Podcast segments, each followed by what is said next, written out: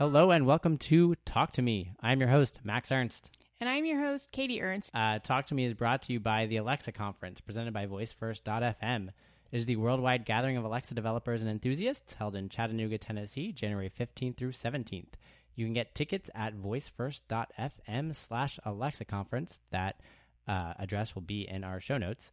And if you use the promo code Talk to Me, all one word, you get 20% off ticket prices. And if you go, you can meet us because we will be in attendance. So again, that is voicefirst.fm slash Alexa Conference.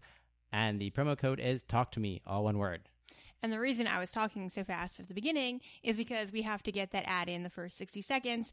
And I wanted my ridiculous anecdote that no one cares about to get in there um, with enough time for the ad. But now that that's over, I can talk about whatever ridiculous thing I want to for as long as I want to. And the only thing stopping me is that you will turn this off. Yeah, so it's not really stopping you. It's just the threat in the future uh, is stopping her from doing that. Yeah. But yes, In theory, I'm trying to be interesting. yes. In. And so, to be interesting, the first thing we're going to talk about is actually uh, the board game When in Rome, which is a board game that works with Alexa. Uh, we actually mentioned it on one of our previous shows because the company that makes it um, received a generous um, investment and a first round of fundraising, I guess is what you call it, Yep. um, of venture capital. Um, the company is called Sensible Object, and the game is called, like we said, When in Rome. And, And we I- have what- a copy of it. Well, and they was it eighteen million dollars they raised? It was something really high like that. I don't remember the exact amount, but it was in like the teens. I want to say millions of dollars. Uh, I don't know off the top of my head. I can probably Google that while you're telling a story if you Uh, wanted me to. No, we don't need to. But the point is, is that they raised a crap ton of money. It wasn't like even like hundreds of thousands or even just a couple million. It was, it was definitely a lot of money, and um, so that's very um hopeful, I guess you could say, about going forward that there's going to be quite the investment into voice first games, especially given that you know, and we're about to review the game, we can get into it. But the game that we played, I feel like I could have made that game, you know, maybe not as well as they did it, but I could have made it with about maybe $15,000 because, you know, you'd have to, because there's voice acting, you'd have to pay the voice actors, but there wasn't that much. You'd have to, I mean, I, and that's without the actual cost of production of the actual board game. But, you know, so it's like if they have $18 million to invest, then they could actually make really, really good games, you know, that are awesome. Yes, they raised. Sorry, they raised 3.2 million. By the way. Okay, so that's not at all 18 million, but it's still millions. Yes. No. Um, Okay, so I was totally wrong, but no, but in any event, still 3.2 million. That's a lot of money that you could invest because, like I said, I I don't, I don't think it would actually cost that much to produce this game. I mean, not counting the uh, the cost of actual the physical object. So. Anyway, it'll be interesting to see what they do going forward. But Why don't you start off, Max, of uh, what you thought about the game? You, Max is well, I was looking at gonna, me like, no, sorry. I was first going to explain a little bit about it because we were looking. Oh, we sure, were yeah. looking very forward to playing it um, when we first heard about it. We heard about it several months even before they announced the investment. Yeah, and Um, I think we might have even mentioned it back then too, because I've been really, uh, we've definitely mentioned in the past. In fact, we mentioned a couple of episodes ago that we're really, really into board games, and that I, I had said that I thought we owned more than 100 board yes, games. that was the last episode. And Max had said that he did not think we owned more than 100 board games. And I made the caveat that I said, including card games, I do believe that we own more than 100 board games. I since have counted our card slash board games, and the number is 105. Yes. So you were correct. We had more than 100, That's right. and I was wrong. I did not think. I thought we had like 70. Yeah. Nope. We have like 100. uh, Maybe it's 106, 104. I don't know. It was in the like low over 100. So anyway, the point is, is that I am a super board game nerd, and that's just the board games that we own. That doesn't even count like I've played many board games that I also don't own with my other board game nerd friends. So I am really the person to be um, reviewing a voice first board game. I don't know that there is anyone else in the entire world that knows as much about board games and as much about voice first technology as me. I'm just saying that. Yes, that is a unique set of skills that you possess.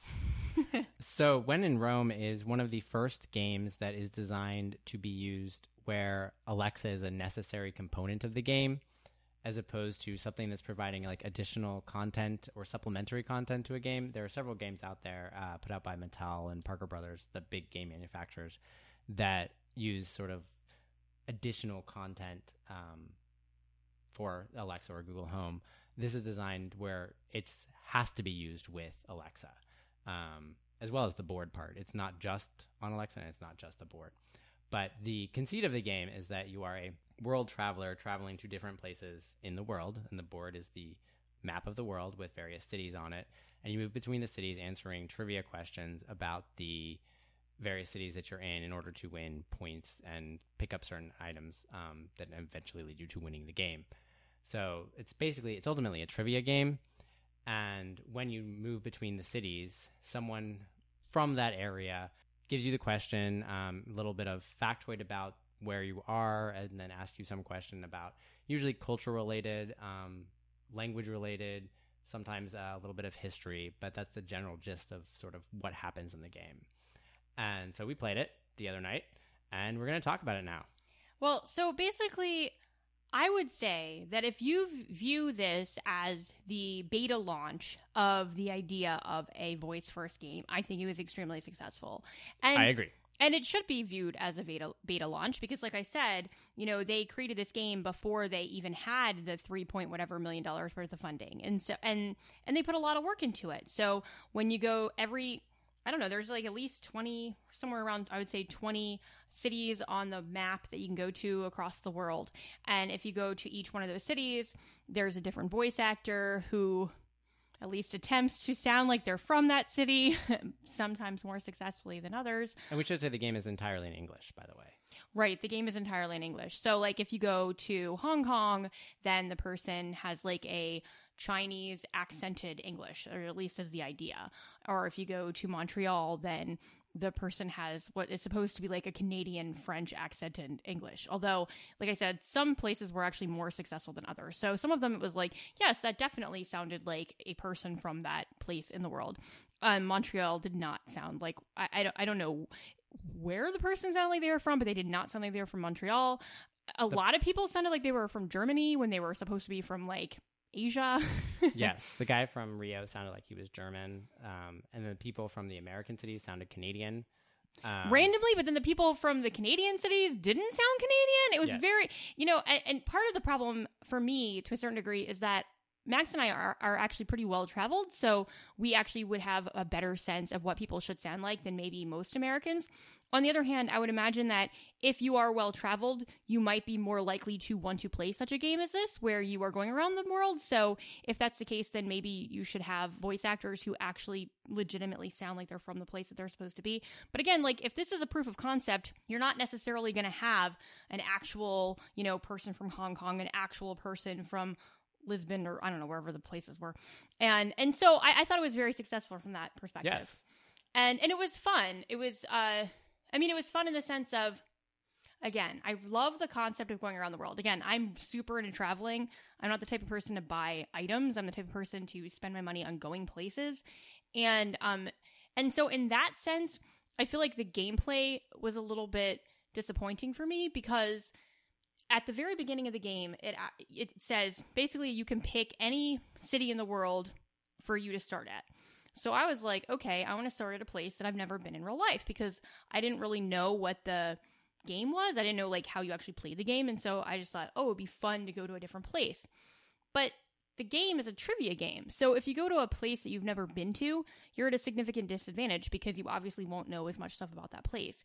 So therefore, it would have been better for me to start in New York because obviously I know more about New York than I know about, um, I don't know, like Taiwan or I mean that's not a city, but like Bangkok. Bangkok, there we go.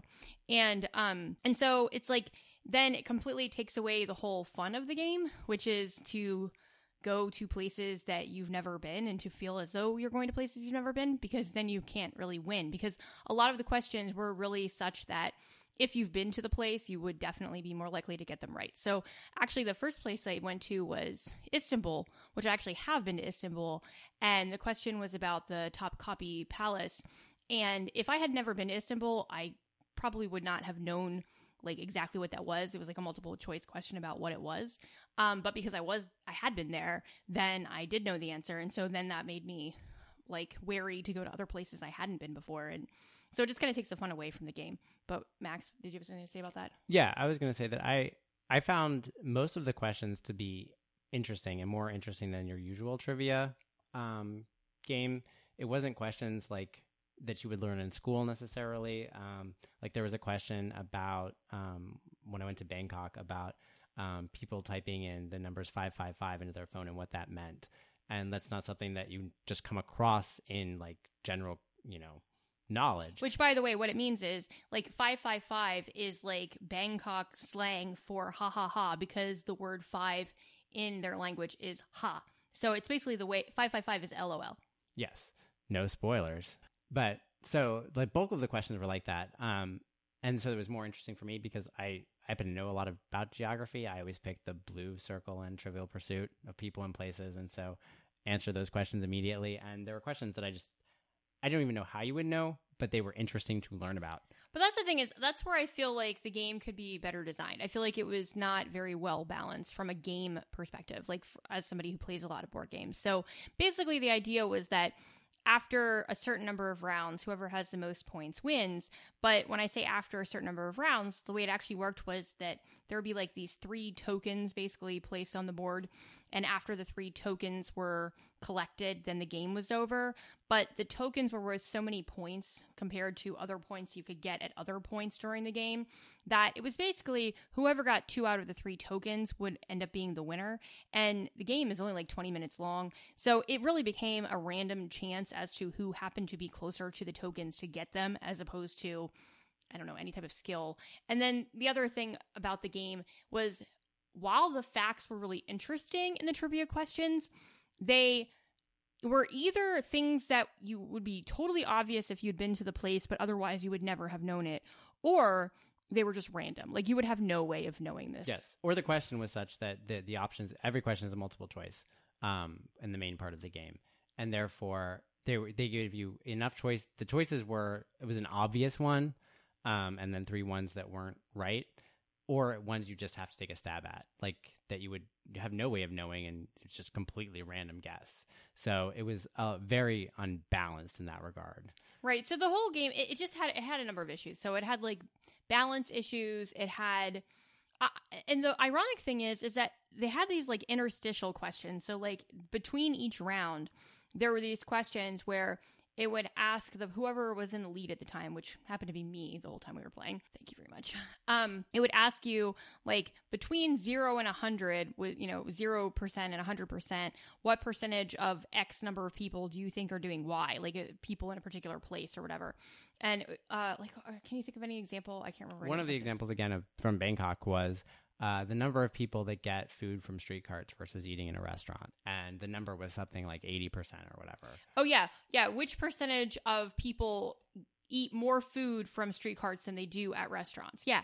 And it was like 80%. So I guess like 50 because I thought that I don't. I, I really had no idea, so I figured 50 50 is a good guess. And then Max guessed 51, so he got that one right because he was, you know, closer to it than me. But anyway, I actually thought with those questions, I felt like it was more fun. It made it feel like more head to head between me and Max. And I just feel like the whole game should have been those types of questions. And if you've ever played the board game Wits and Wagers, which if you haven't, you should because it's a really, really good board game. And I've, you know, brought it out a number of times with groups of friends who are not board game nerds and everyone likes it. Um, it's a game where again, nobody really needs to know anything, but you just kind of guesstimate numbers and then everyone else kind of guesstimates whether they think you're right about it or not. And I, I think that would have made it a better game.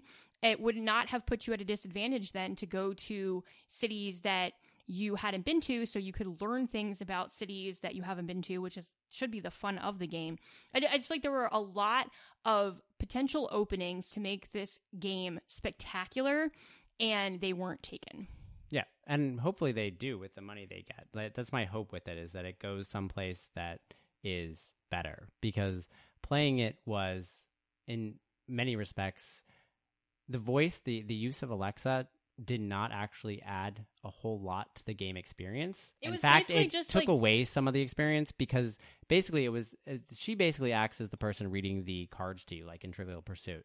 And since she's the one acting that way, she talks really slowly and you have to have you have to have certain words to interject and so it becomes a very cumbersome process to play the game Right, and it takes a long time And also, I mean, first of all, a lot of people like reading the cards in Trivial Pursuit, so it's not really like a helpful thing to take that job away from someone. And also, imagine that she just read the card and you didn't hear what the last word was. If your buddy just read a card and you didn't hear the last word, you could say, What was the last word you said?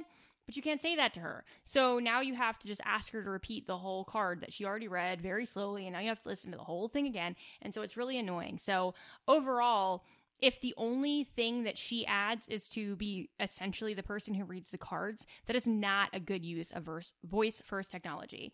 So, like, they had music that they played, for instance, when you were like thinking about what your answer should be, and it wasn't even different music for every city. Right. It wasn't like, related in any way to the city, and there was no there was no music or visual aids or like any auditory aids that were related to the city that you were in which I was kind of expecting based on how they advertised this game because they talk about transporting you to a different place, but it's really just the voice actor and that's it. In fact, there was one when we were in Cairo where they asked a question about a musician and specifically mentioned that they didn't have the money to pay for the copyright to play the music of the musician, but it does it takes you out of the the the sort of the game aspect of it and the travel aspect of it when you don't hear any sounds from the place or anything beyond just like very very stock like traffic noise. And also, Max, what is the name of that game that I was playing? I want to talk about it in a different episode.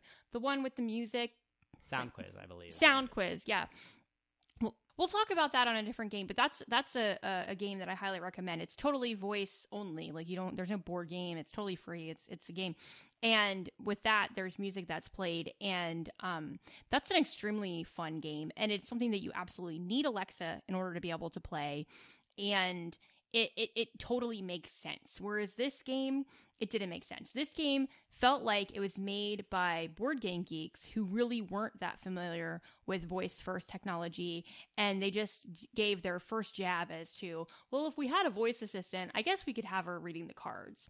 And so now that they have like all of this investment, I'm very, very hopeful and optimistic that their next stab at it will fully immerse the voice experience in with the game. Yes, and as uh, the makers of the game said or promised as part of their uh, pitch, was that um, th- by having it on Alexa, it allows it to grow and have development with it, um, and sort of expansion packs sort of built into it. Um, so it'd be exciting to see where that goes. Definitely. I'm looking forward to it. So the next thing we want to talk about is an article from one of our favorite places, VoiceBot.ai, that goes into and discusses the growth of Alexa skills versus iOS apps in the first four years of the two entities' existence. And to, so, in the first four years of uh, Alexa being in existence, and the first four years of back when the iPhone, the first, iPhone was first in existence. Yeah, go on. Right. Um, and so the to my surprise, the growth of Alexa skills is far, far, far slower than the growth of iOS apps. Which is funny that Max says to his surprise because when he first came to me, he said, "Oh, did you see what Katie McMahon tweeted about blah blah blah?" Because she's the one that tweeted this, and then everybody was talking about it. And and and then you know he said, "Oh, it shows that you know uh, skills are so much less." And I was like, "Wow, that's really surprising." And he was like, "I don't think it's surprising at all." Blah blah blah. Like it makes sense, but it actually doesn't make sense. Like, well, no, because you were saying that, like, you know, I don't Max. Sorry, Max is giving me a look. I don't know. Now I'm not. Just keep talking. To his looks. Anyway, so um, now he's mad at me. Now he's now he's giving me more looks. Max, just keep looking at me, and everyone's gonna be able to see that. It is actually shocking, shocking that there are so far fewer skills than there were um iPhone apps back in the day, because it's extremely easy to make a skill for Alexa. Like right now, there are numerous ways that someone with absolutely no coding ability whatsoever can make them. For instance, the woman um, who won the Kids Skill Challenge for um, Alexa, Alexa had this uh, challenge, and whoever would make the best skill for kids would win $25,000. She actually is not a coder at all. She used this program that makes it called such Storyline. called storyline that makes it so that you don't need to have any coding skills whatsoever. And she just had an extraordinarily clever idea. And because of that, she won $25,000 because Yeah. that was the, you know, number one prize. And so it's, it's actually absurd that for something it's, that's so easy to code. And on top of that, like Amazon gives away every month, they give away a different prize for just creating a skill. Like it doesn't matter Yeah. what you create They've gotten worse over time. if but, anyone yeah. uses the skill. But yes, so, some months it could be anything as good as say an Echo Dot down to like it could be a hat, it could be a sweatshirt. We've compl- complained about the ones that they've given before, but um, the point being that like it's so like like my nephew who is 15 years old and he's in high school he's in like some kind of like computer programming high school or something anyway like literally he he next year he's going to start taking his first computer programming class but if this summer he decided that he wanted to teach himself he could make a skill within a month like without even like trying very hard. Like it's so easy. Whereas creating an iPhone app is extraordinarily difficult. Do you know this day and age how much you have to pay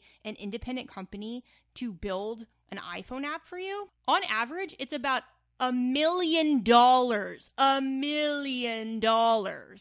Whereas my ne'er do well 15 year old nephew, he's not really near to well, he's a very nice guy. But the point is, is that he could do it in his free time on a couple of weekends to make an Alexa skill. So the fact that there are so far fewer Alexa skills than there were iPhone apps at the same time just goes to show how not robust the ecosystem for Alexa skills is. Yes.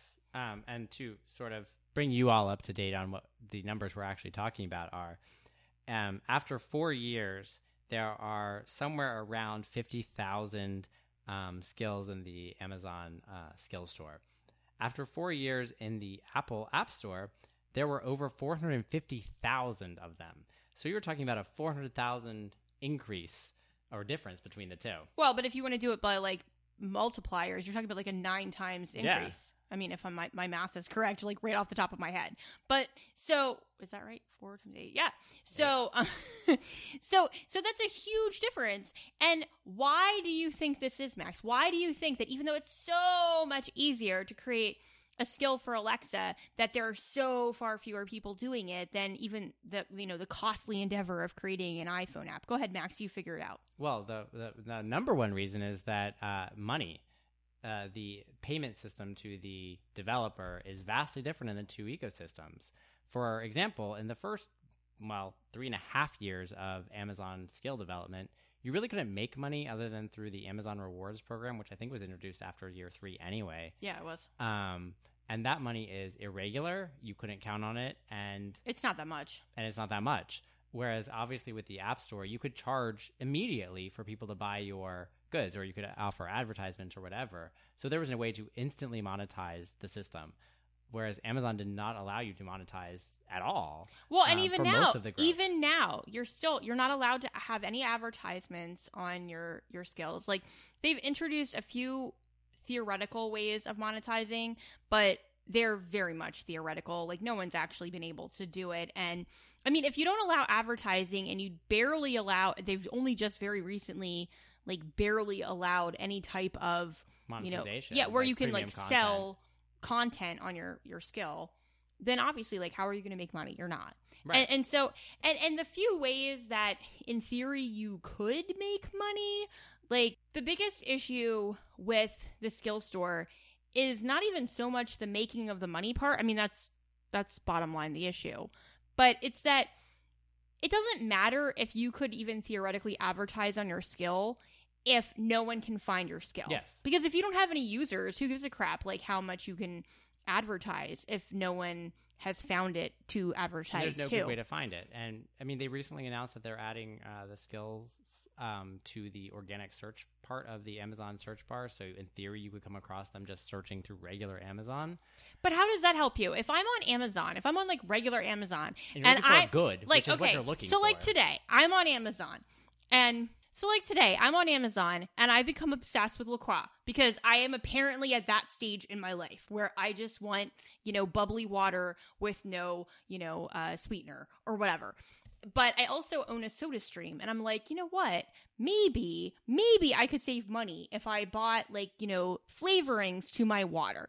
So I'm going on Amazon and I'm searching Soda Stream flavoring liquids or whatever the hell that I'm searching. If somehow there was some type of Alexa skill that had something to do with SodaStream, is that at all what I'm looking for at that time? Would I and then start to engage with that Alexa skill because it popped up when I'm searching for my SodaStream flavorings? I don't think so. Like I don't know how this is helping anybody. I agree. I think I think what one of the issues in terms of growing a or using the Amazon Alexa device as an I don't know, an app portal is that you don't you take your phone with you everywhere and you use your phone to do things.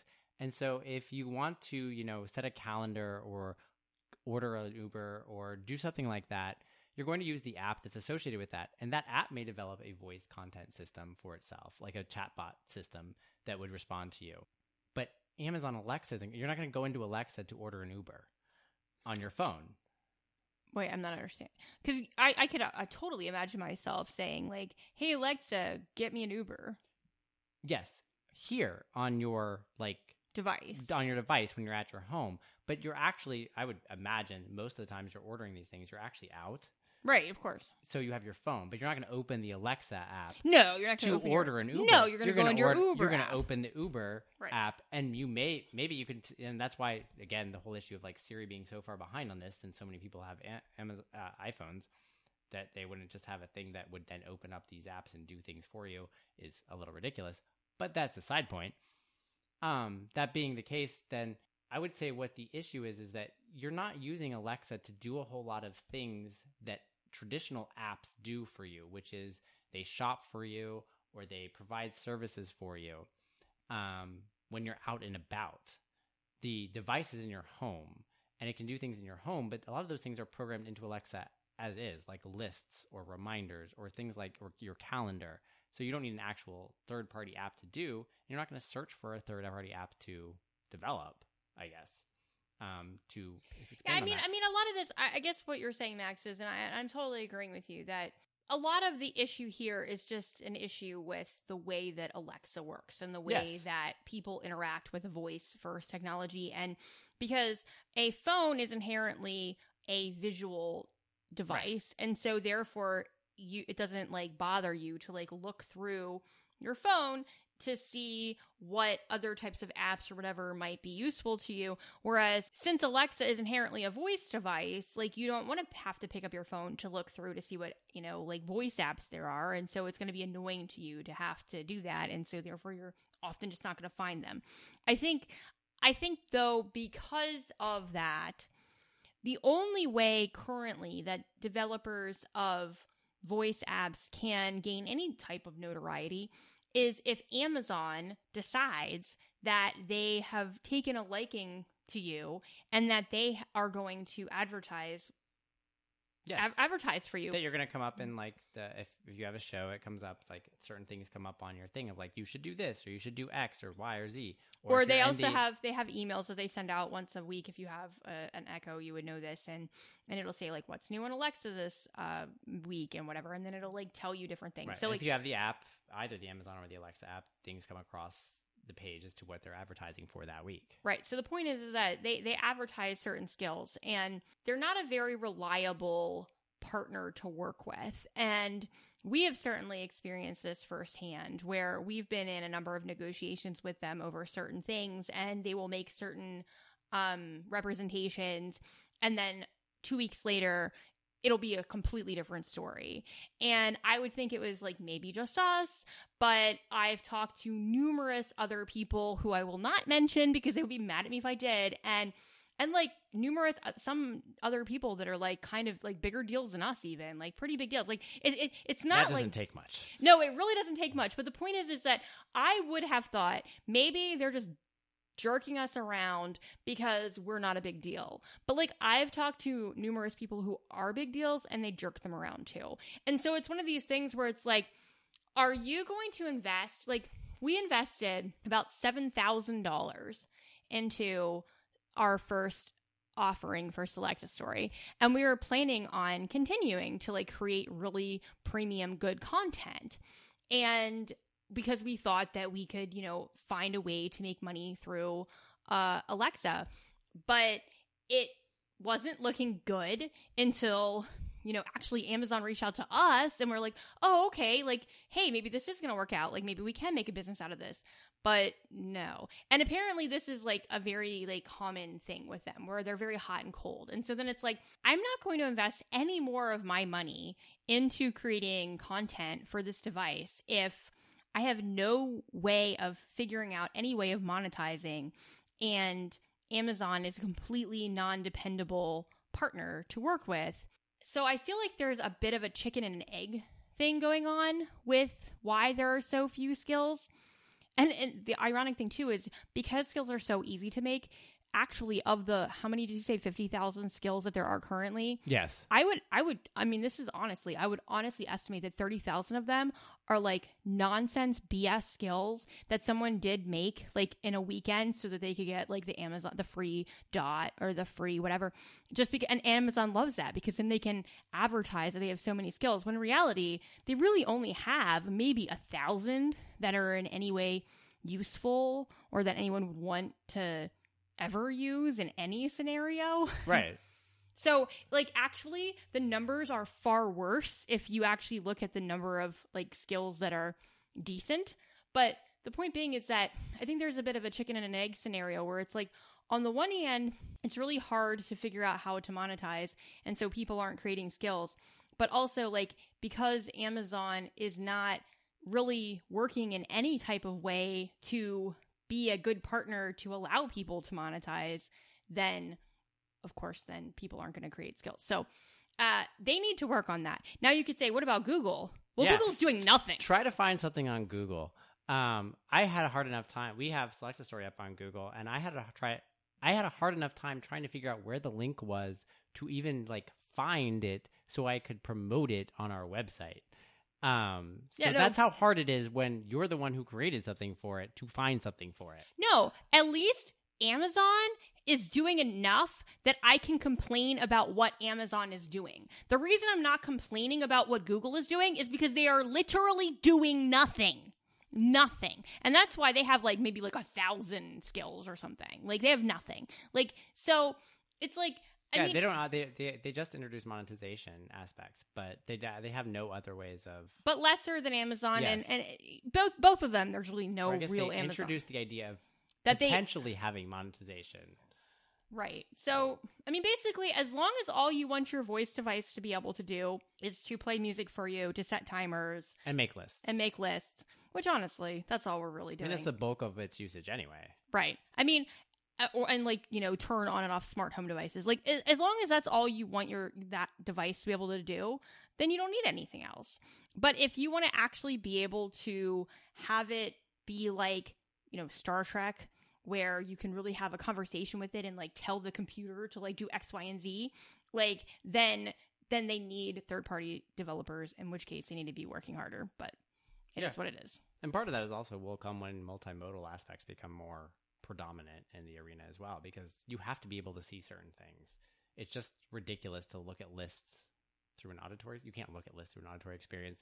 To have Alexa read to you a list of things that you can pick from, as opposed to just seeing a screen and saying, "I want that one." Yeah, but I mean, I don't know how multimodal makes them suddenly pay people money Oh, like that I don't know. I because- just mean in terms of people's usage of it, because people think of it now as like a speaker that can make a list. that. Oh, I see what you're saying. Yeah, hmm I agree. uh, until it can do more, until you can see what you have options for doing, it's going to be very limited.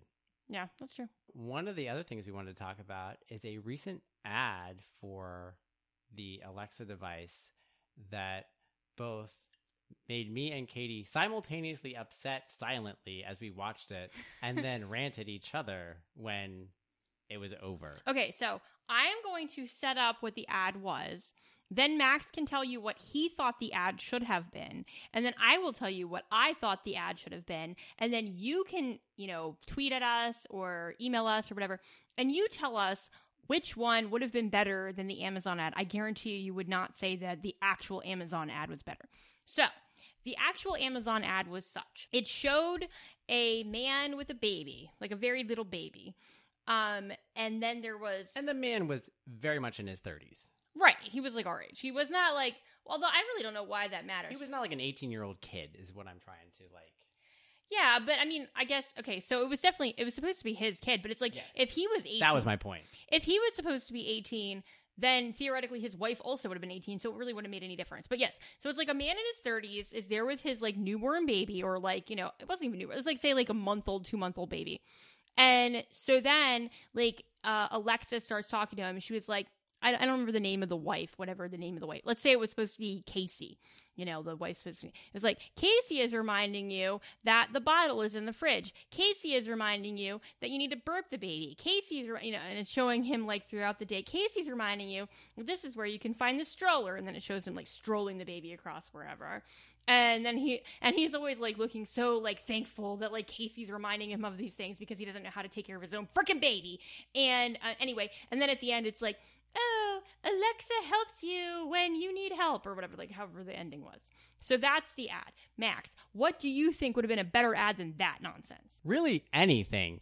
So my thought when I saw that ad, aside from being just terribly offended as a father and thinking like, I don't need anyone to remind me where the teething ring is or when the play date is or how to burp a baby. um, my thought was that just doesn't even like tell you like its benefits because my idea was it would be so much better to have it where you have someone who's an elderly person and you have like their child set reminders to be like, hey, mom, remember, take your medicine at four o'clock or take do this now or someone is coming at this point in time to like fix your TV or to give you medicine or they're your home nurse or whatever.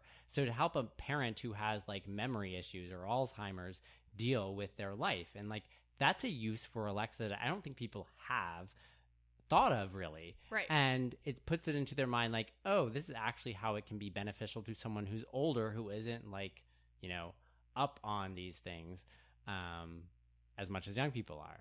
And- right. And also, I think, I mean, to that end, I think people don't necessarily think of using Alexa with the elderly. I mean, I think certainly people in the voice space think of that. Yes. And talk about it all the time. But the but public, like the, gener- the public general. generally, they don't associate Alexa with old people. So no, there's an there's an SNL skit where they they have the Alexa for old people, and it responds to like a hundred different names because the idea is the person can't remember what Alexa's name is, and it tells them like, you know, there's uh, they ask it like, "Oh, what's the temperature in the room you're in?" And the per and the Alexa keeps getting madder and madder at you because it they, they keep trying to get hotter and hotter. Um, yeah. So the point is, is that like the idea being that old people re- don't understand it. right, the whole reason that is supposedly funny is because the idea is that Alexa wouldn't work for old people, and so that would be a really good explanation that it would work for old people. Right. My thought, on the other hand, is so I, I've I've talked to Matt, or we, well, when we were complaining about this tonight that we watched the video, I said to me, it's like stereotypes are not just offensive because they're offensive because oh men are just as good as women, blah blah blah. Stereotypes are lazy writing, so.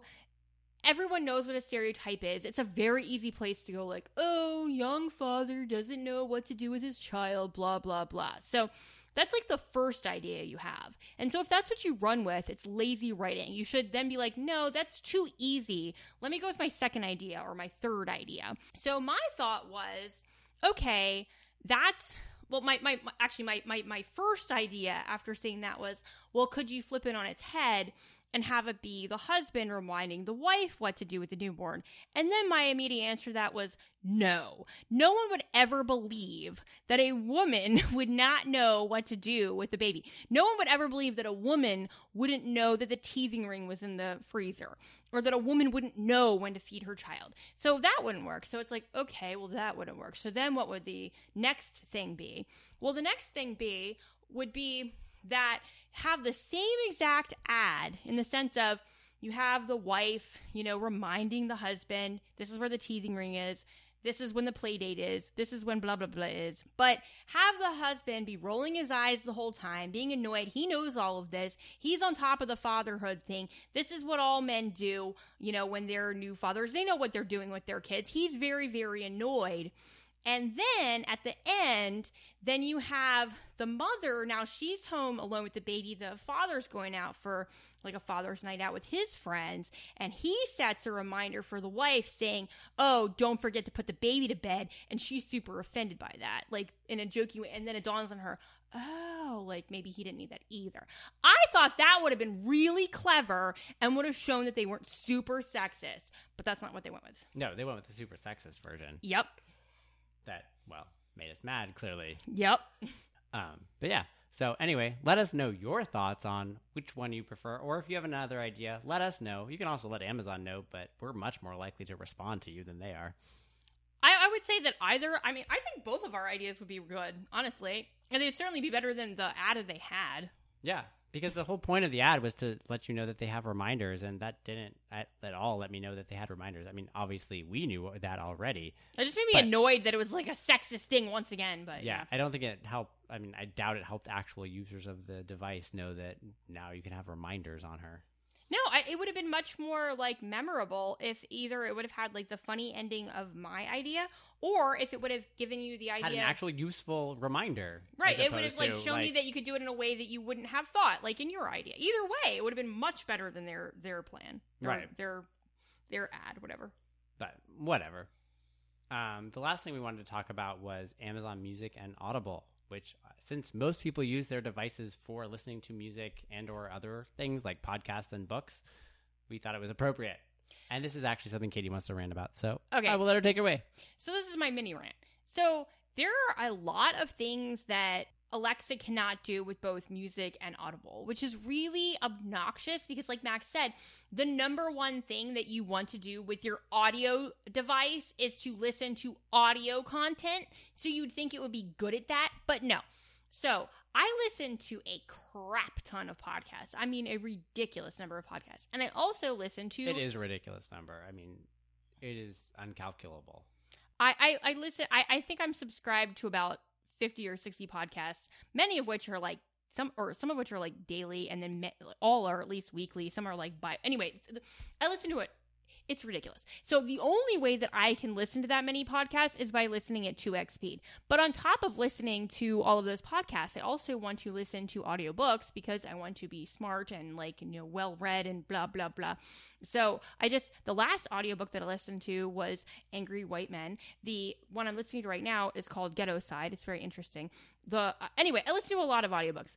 And I have to listen to everything at, at two times speed because, like I said, I would never get through anything if I didn't listen to it that way. But when I try to listen, you can listen to Audible on your Amazon device, but you can't listen to it at 2x speed. You can only listen to it at like normal speed. And when you're used to listening to audio content at 2x speed, 1x speed sounds like this. It hurts me. I can't listen to it. So then I've got my like freaking expensive as heck, you know, um Echo Show sitting in my kitchen, but am I using that? No, I have to turn on my freaking crappy ass phone speakers so that I can listen to my audiobook on 2x speed because I don't want to listen to somebody talking like they're freaking wading through molasses. Why are you not able to put it on 2x speed? That is so easy for them to let you do that. And I have tried talking to it in numerous you know, like Amazon or Alexa, you know, put it on 2x speed. Alexa, put it at two times speed. Alexa, put it at. da-da-da-da. No, it's just not possible. That's absurd. Another thing, going to the music thing. So, for instance, if I'm looking and so we pay extra to have Amazon Music so that I can listen to all of the music, right? And I love Hamilton as a for instance. Well, Hamilton is a two disc um, album. And Hamilton is also obviously music that you in many instances are going to want to listen from the beginning to the end because it's literally a story from the beginning to the end. So, but like I might be on my phone on like say the ninth out of like the 50th, you know, song and or even like say the 20th out of say the 50th song and I want to pick it up on my Alexa device, you know, at the 20th song. So, you should be able to say, "Alexa, play Hamilton from X song. Or I don't care how you say it. Like you should be able to get across that idea. Well, it should be intuitive, however you say it. Right, but again, I've tried saying it in numerous different ways and you can't do it. Like the only way you can possibly get it to play the album is to ask her to just play the album, but then obviously she starts on the first song and so then you have to say skip like 20 times, but you also have to wait until she actually skips. Blah, blah. So, like, that could take literally like five minutes to skip to the song that you want to be to. It's absurd. Why can't you do that? That that can't be the only time that people want to do this. This happens to me all the time. I get so annoyed. I agree. It happens to you a lot, and you get very annoyed when it happens. But yeah, I don't understand it, and I mean, I've never looked into it because it doesn't bother me nearly as much as you. Because I like to pick out songs from anything, and I would never listen to anything all the way through for the most part.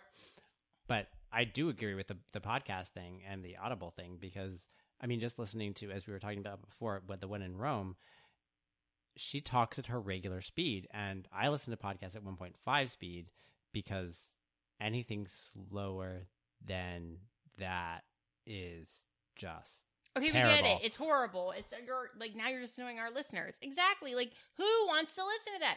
Ha- any listeners? Do you ever listen to the Daily? The Daily is a wonderful podcast. It is daily, as the name would suggest. But the man who does the narration talks so slowly.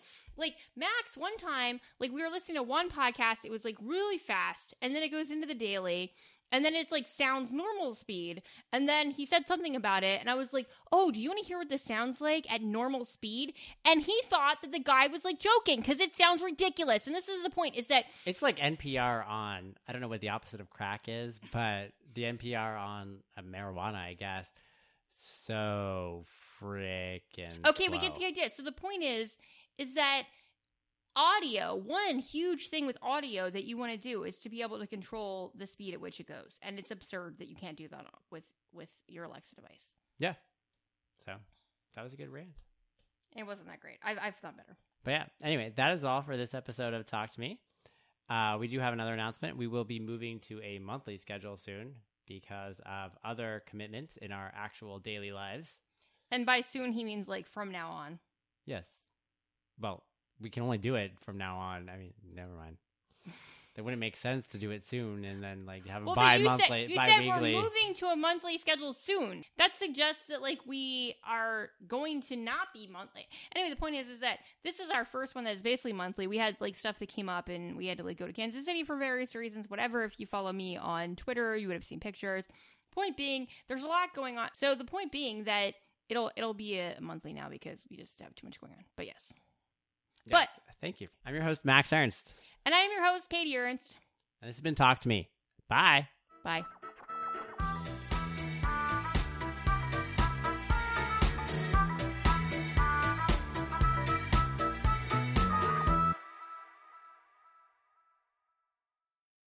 Proud to be part of the Voice First FM network.